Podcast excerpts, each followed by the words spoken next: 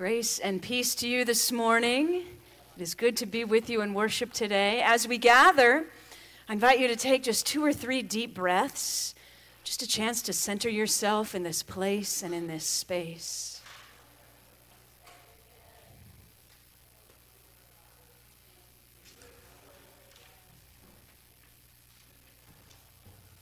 Let us now prepare our hearts and minds to worship God.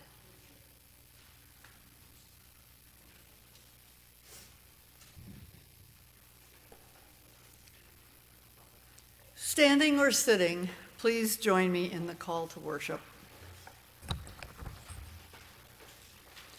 We live in God's love. Let that love be poured out for all God's people. May we listen for God's call to love and serve. May we be messengers of God's healing, hope, and joy. Praise be to God who calls, heals, and offers us peace.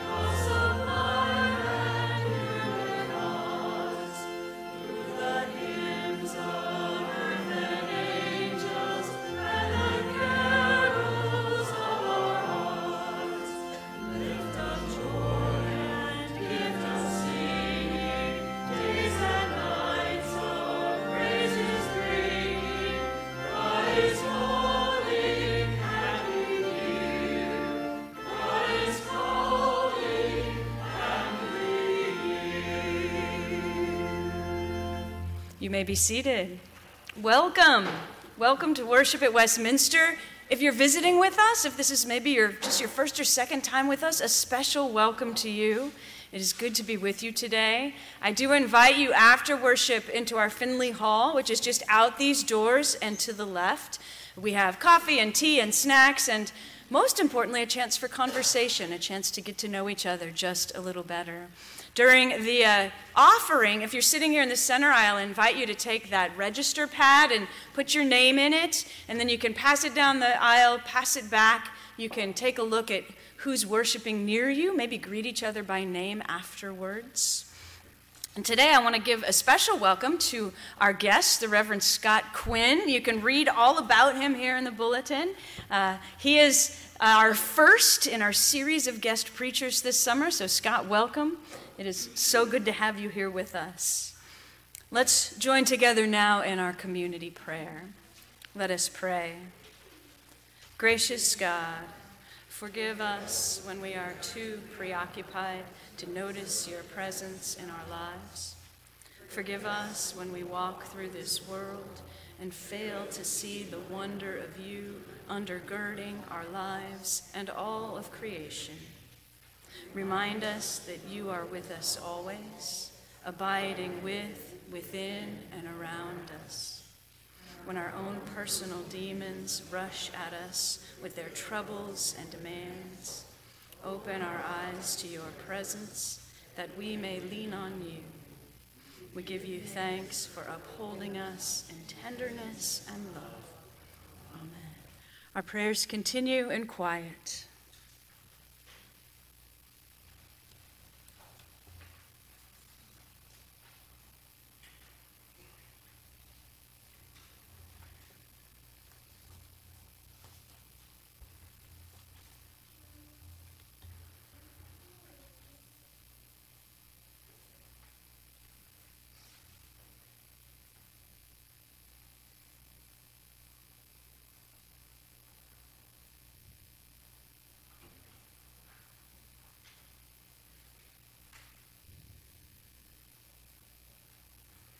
Amen. Friends, hear the good news that in Christ we are forgiven. We are empowered to turn toward God. We are set free to celebrate all God's good gifts and then to share them in justice and in peace. Thanks be to God. Amen. And now as we continue with our time of prayer, now is the time when you are invited to share the prayers that are on your hearts and minds, your joys and concerns. Now, I'll start by acknowledging the Mother's Day holiday that we celebrate today. If this is a joyful holiday for you, prayers of joy indeed. Also recognizing that this can be a challenging holiday for some. So if that's true for you, then offer prayers of comfort, prayers of peace. What else is on your heart today? Bruce?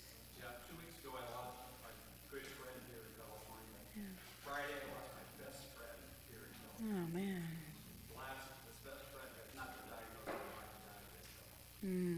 So Bruce is offering prayers. He's lost two of his very good friends these last couple weeks, including his best friend who died just this past week. Prayers for you, Bruce. Elizabeth.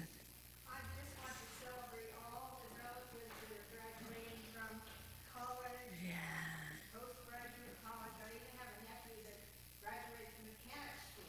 So. Nice.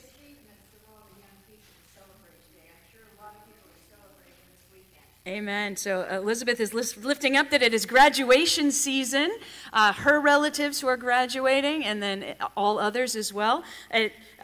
Good time to mention the joy that next Sunday we are going to celebrate our Westminster High School seniors who are graduating. So hope you'll be there to celebrate them as well. Yes.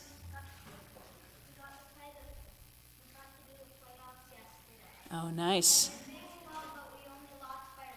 Oh, that's a close game. Baseball playoffs only lost by one.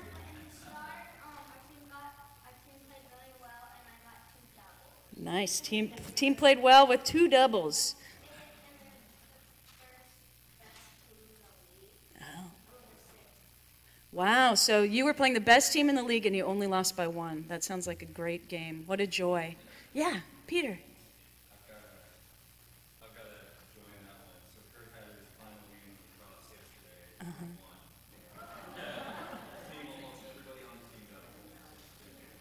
So another sports joy, final game of lacrosse for Kurt. They won, and almost every teammate scored, which is fun. Yeah, what a joy.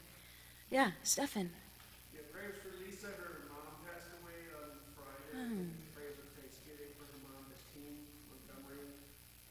She had a short illness, but, you know, we came together, the whole family. She got to say goodbye to all her grandchildren, so it was kind of a nice passing. Yeah.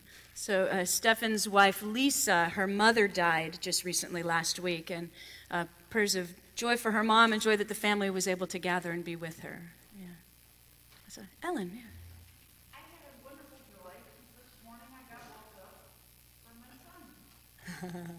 So not only did I get a Mother's Day wish, but I got woke up from the church. There you go, a double joy. Ellen is... sharing the joy that she got a wake up from her son this morning, and it was great to have that joy of her son, and she woke up in time to be here today. So wonderful. Anyone else? Yeah, Ruthie.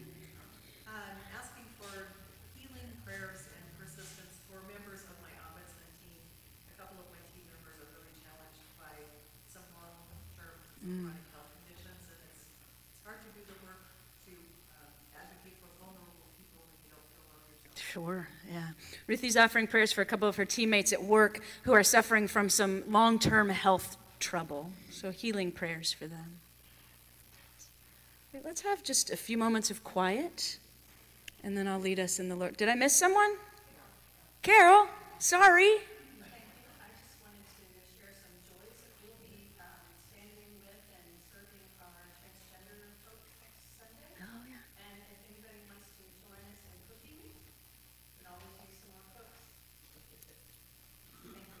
Awesome. So Carol is lifting up that regularly throughout the year, our congregation provides meals to those healing at the Trans Heartline House, and we're going to do that again next week. So she's lifting up the joy of that ministry, and it sounds like maybe lifting up the concern that we could use more food. So see Carol if you want to help with that.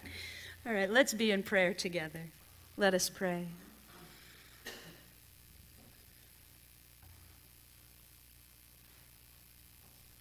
Loving God, send your Spirit upon us, light our path, that we may travel the road you have prepared for us. Help us break free from ideas that no longer bring life, that we may embrace the life-giving work of your Spirit. And hear us now as together we pray the prayer that your Son taught us, saying, Our Father, who art in heaven.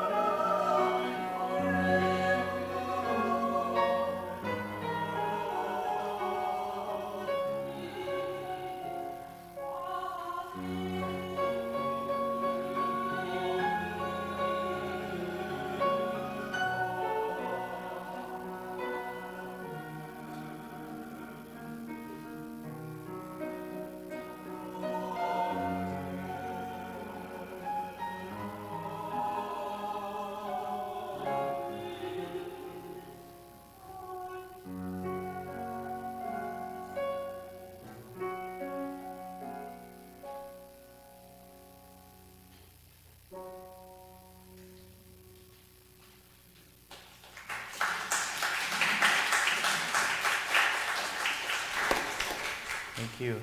I want to invite any of our children who are worshiping with us to join me here for our time of discovery.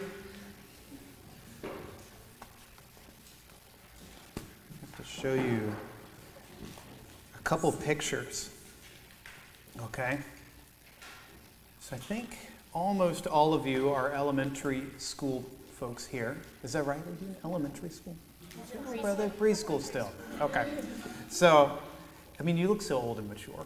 So that's why I assume that this was my elementary school. This is Skipwith Elementary School in Richmond, Virginia. It was the Cardinals, as you can see over here. And this is a Costco receipt, which is irrelevant to our conversation.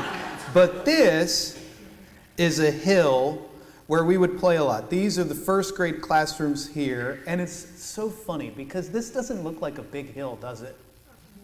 I thought it was the biggest hill ever when I was in first grade. Maybe it's because I was so small back then. I was a little guy.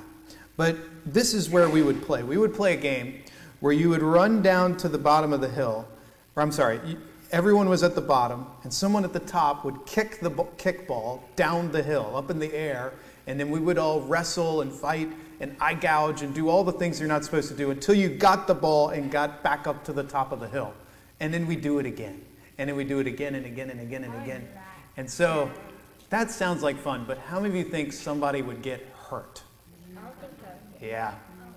You know, I got hurt sometimes. Other people got hurt sometimes. And when people got hurt, guess what? Sometimes I got in trouble. And yes, I'm pretty sure everyone got to kick the ball down eventually, but sometimes you came home with scratches and bruises, and you know it was all worth it because you got to kick the ball down the hill. Sometimes so I get scratches and bruises when I am home. Yeah. So sometimes I would get in trouble, and sometimes trouble would find me. Like I would get hurt, and sometimes I would get accused of doing things that maybe I hadn't done. Sometimes I'd get accused of doing things I did do that were wrong. And sometimes I would just be in trouble. And there is this idea sometimes we say, God is out there, God loves us, but God has something, we sometimes think God has all these rules. So if I get in trouble, then what is Jesus going to do then? Is Jesus like, when I go to the principal's office, is Jesus going to be there like, Mr. Shankle, you should have known what you were doing? Like, what is he going to do? So in 3rd to 5th grade, you're going to figure out. You're going to hear about what Jesus does when we get into trouble and when trouble finds us. What does Jesus do in those moments? But what does trouble find you when you get into trouble? I guess, you know what? Mr. Randy's a wise man. And he's going to have so much wisdom to share about that. Yes, Theo? Well, are you guys telling some story when I'm in 3rd grade so I can tell her about it? Maybe. Mr. Randy has even better stories of his childhood to share with you, I'm sure. But those of you in Sacred Stories, you're going to hear about another kind of fun party scene that Jesus was a part of. And so if you want to hear about that party or what Jesus does when we get in trouble or trouble finds us, we're going to follow my friends Grayson and Randy out those doors. They have signs that we found again so we can easily follow them to where we're going.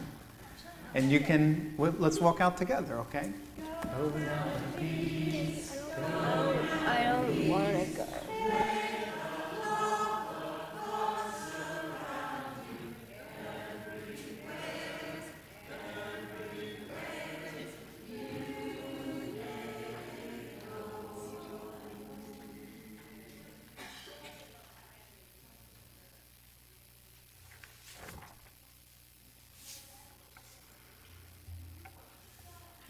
Our scripture reading this morning is from the Gospel according to Mark. Please listen for how the Spirit speaks to you through these words. They came to the other side of the lake, to the country of the Gerasenes. And when he had stepped out of the boat, immediately a man of the tombs with an unclean spirit met him. He lived among the tombs, and no one could restrain him anymore, even with a chain, for he had often been restrained with shackles and chains, But the chains he wrenched apart, and the shackles he broke into pieces, and no one had the strength to subdue him. Night and day among the tombs and on the mountain, he was always howling and bruising himself with stones. When he saw Jesus from a distance, he ran and bowed down before him. And he shouted at the top of his voice, "What have you to do with me, Jesus, Son of the Most High God? I adjure you by God, do not torment me." What? For he had said to him, "Come out of the man, you unclean spirit." Then Jesus asks him, "What is your name?" He replied, "My name is Legion, for we are many." He begged him earnestly not to send them out of the country. Now there on the hillside, a great herd of swine was feeding. And the unclean spirits begged him, "Send us into the swine. Let us enter them." So he gave them permission. And the unclean spirits came out and entered the swine. And the herd, numbering about 2,000, rushed down the steep bank into the lake and were drowned in the lake. This is going to be continued.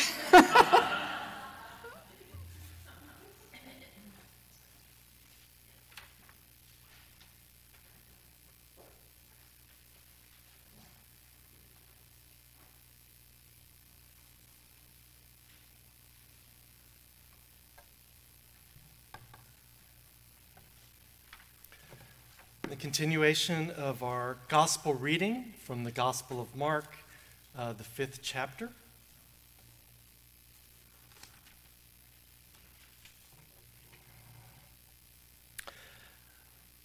The swineherds ran off and told it in the city and in the country. The people came to see what it was that had happened. They came to Jesus and saw the demoniac sitting there, clothed and in his right mind, the very man who had had the legion, and they were afraid. Those who had seen what had happened to the demoniac and to the swine reported it.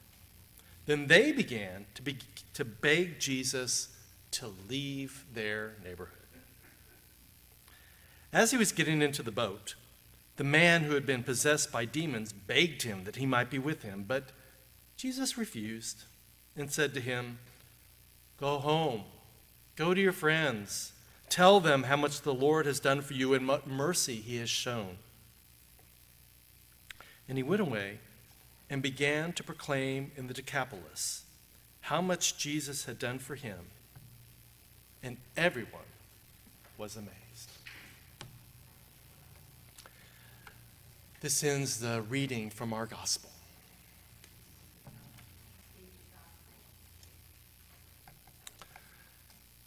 May the words of my mouth and the meditation of our hearts be blessed in your sight, our Creator, our Rock, our Redeemer. Amen.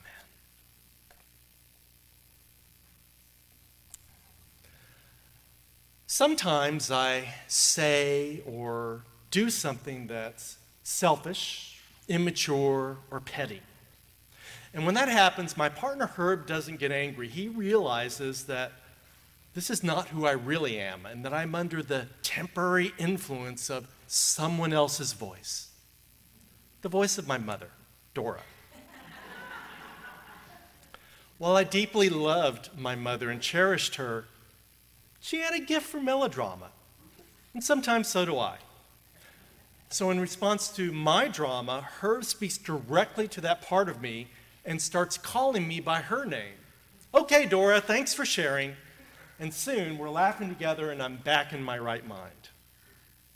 And yes, when Herb says or does something that's controlling, rigid, or cranky, I'll call him Ed by his father's name.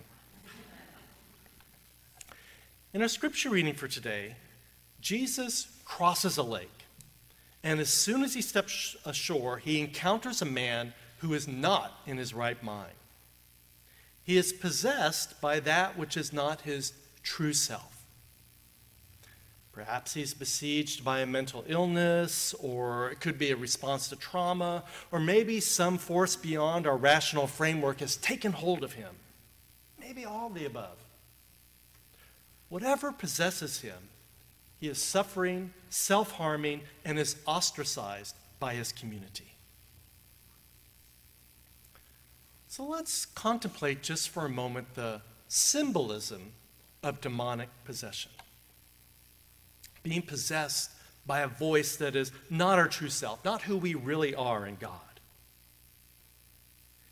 Each of us has a wound that is deep, usually from early in life.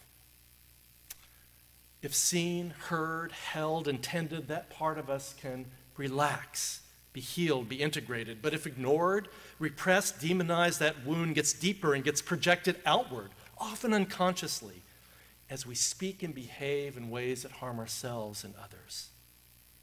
We become possessed by what we have dispossessed. When Jesus meets the man, he speaks directly to the possessing voice. And the voice replies, "Why are you here? What business do you have with us? Leave us alone. Get out of here." The defense mechanism kicks in. But Jesus persists and asks the voice for its name. When something can be named, particularly those parts of us that lurk in the shadows, those things we hide even from ourselves, they can be recognized for what they are. Naming what is a starting place. It creates relationship, and in relationship, healing can occur. We are people of God, made of God's stuff, brought into being by the voice of God. And Jesus speaks as that voice to those voices within us that are unhealed, to those thoughts, words, and behaviors that harm. They are part of us, but not the final truth of who we are. From the truth of who we really are, the core of our being, that God center within us, we can safely look at our own shadows, our own wounds that sometimes possess us, without judgment and with God. We can take an honest look at what lies within, name and accept it, so that it no longer holds power over us, so that we can notice it without becoming it. And this honest look within sees not only our personal wounds, but also the fears and prejudices of our society that we have internalized.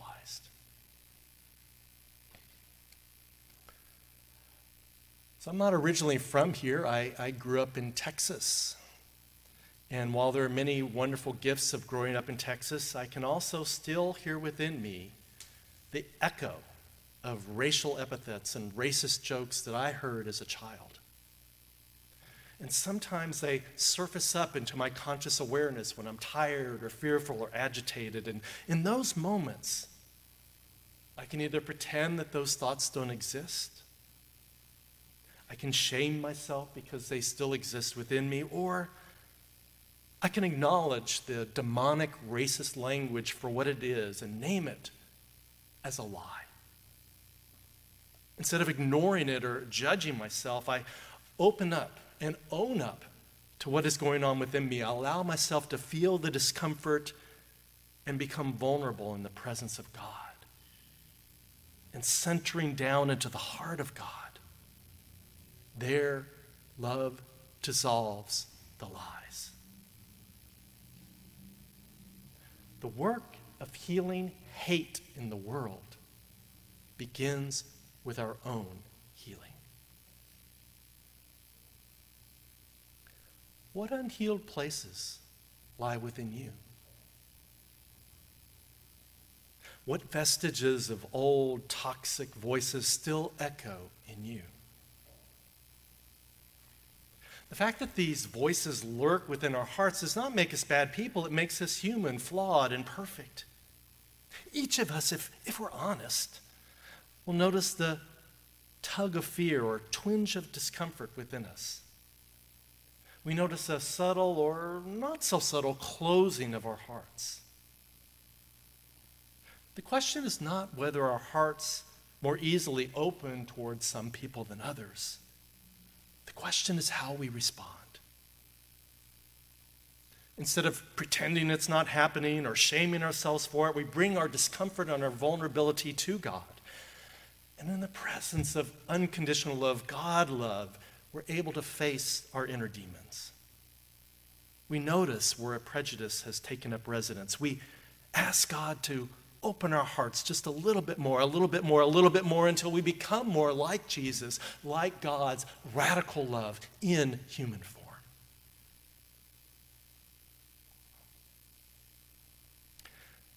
Now, in our Bible story, when Jesus asks for a name, the voice replies, "I am Legion, for we are many." A Roman legion was a unit of 6,000 soldiers. The demonic forces inside the man are many and varied, and a battle is underway for his very soul. Possession by false voices, battle for the soul, pain looking for a scapegoat is not only personal, it's also collective.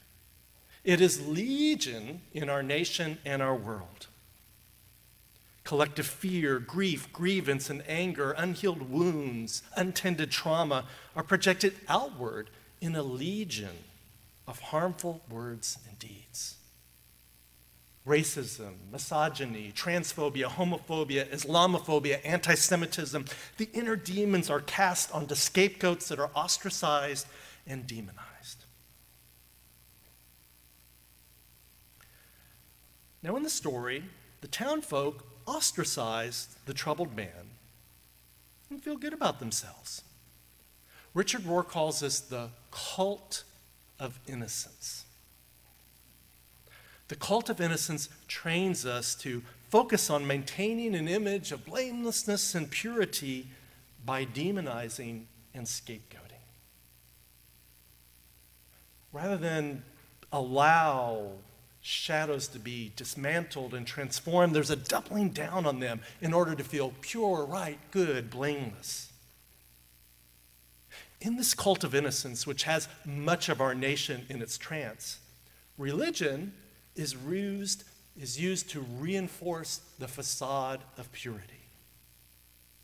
Right now, in the name of Jesus, trans people are demonized. Racism is whitewashed. Jews, Muslims, immigrants, and queer folk are ostracized, vilified, and even killed in the name of Jesus. In the name of Jesus, we name this for what it is, the demonic voice of hate. None of this is of Jesus, of God, or of love. This cult of innocence brainwashes, confuses, and possesses otherwise good folks, preying on their fear and grievance and their desire to feel good about themselves, which leads them to project harm outward while believing they are doing so in the name of love.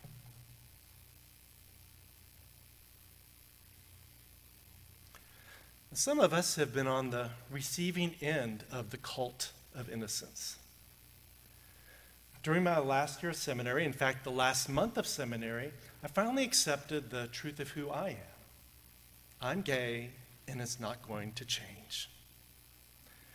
And in one sense, it was a big relief. No more angsty hand-wringing over my sexual orientation. It was now clear, and it was liberating, and it was scary and frightening.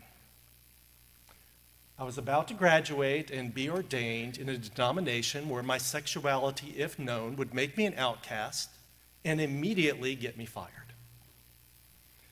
Yet I felt I had no viable options. I had put my whole life into this church. All of my life was wrapped around this church. So I prayed, God, I don't know what to do. I don't know where else to go. I've trusted you to this point. Please guide me, help me, support me, show me where to go. I surrender to you. I trust you. So I accepted a call to a church in a Dallas suburb where for 5 years I experienced what I call the agony and the ecstasy. The ecstasy of everything I thought I would love about ministry and did. And the agony of hiding my sexuality, lying about my personal life, hearing homophobic comments, and feeling like a total fraud anytime someone complimented me or we felt a connection. Because that voice in my head would say, if you knew the truth about me, you wouldn't feel this way about me. I was possessed by a fundamentalist theology that was tearing me apart.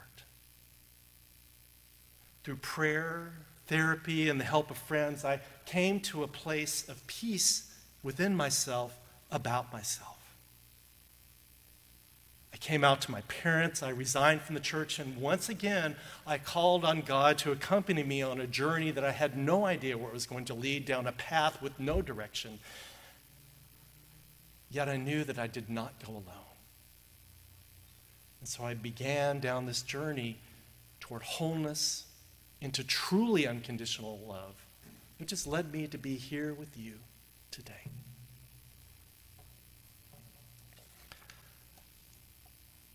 Some of us have been on the receiving end of the cult of innocence.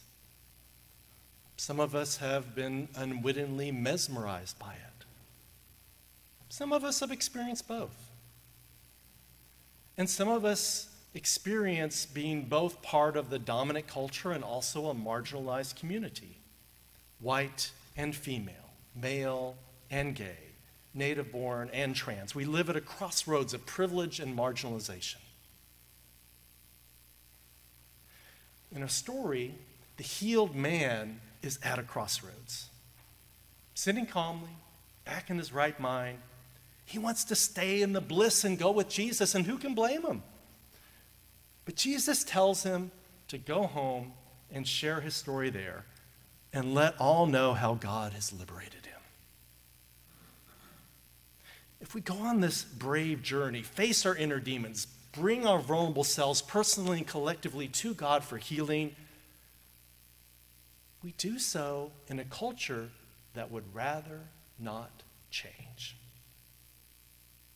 We interact with people, sometimes our own family members, who would rather scapegoat than face uncomfortable truths or face uncomfortable places within.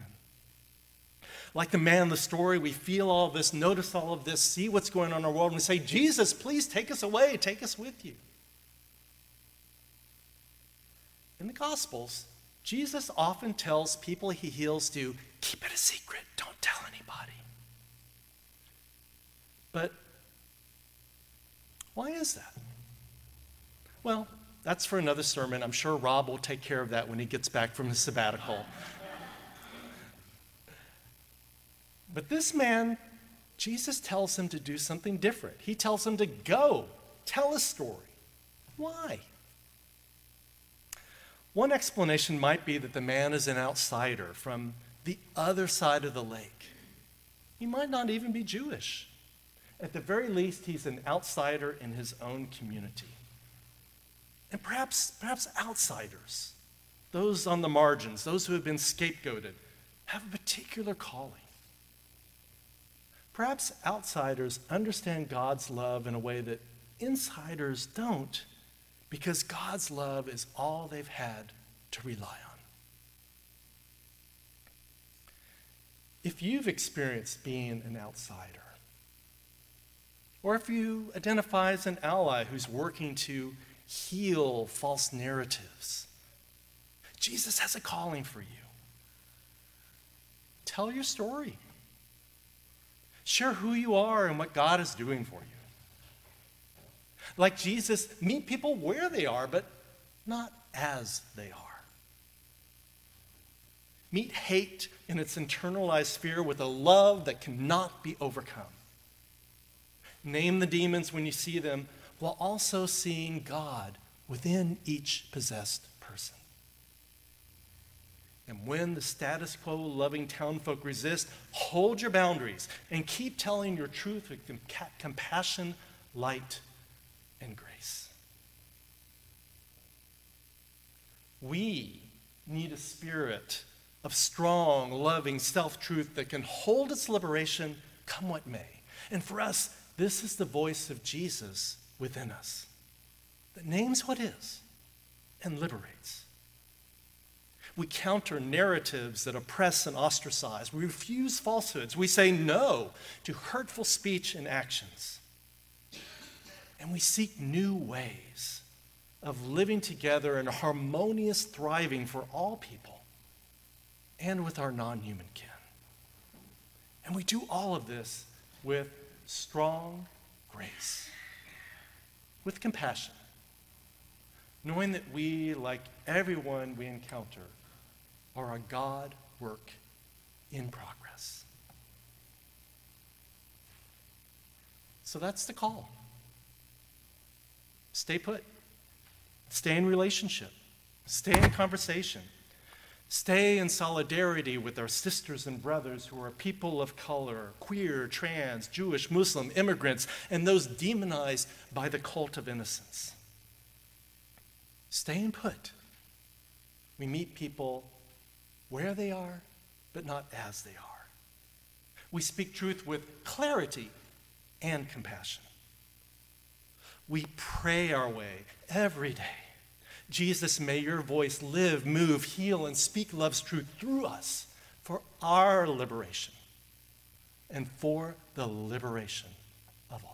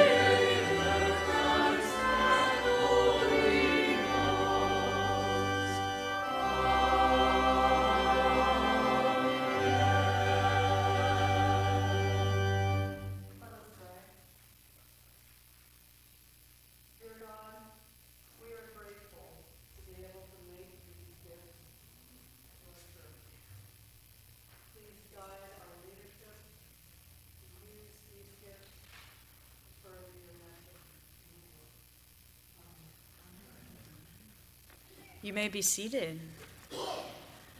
Please take a look at the back of your bulletin to see what's coming up here in the life of the church. I want to highlight several of these for you. First, on Thursday, 7 p.m., we're excited to welcome Cantor Naomi Weiss from Congregation Kol Shofar. She's going to be here just telling us a little bit about her own journey in the Jewish faith, her journey to becoming a cantor, what the heck it even means to be a cantor in the Jewish faith, because that's something that's very different from our tradition. So I hope you'll be here Thursday at 7 to hear from her.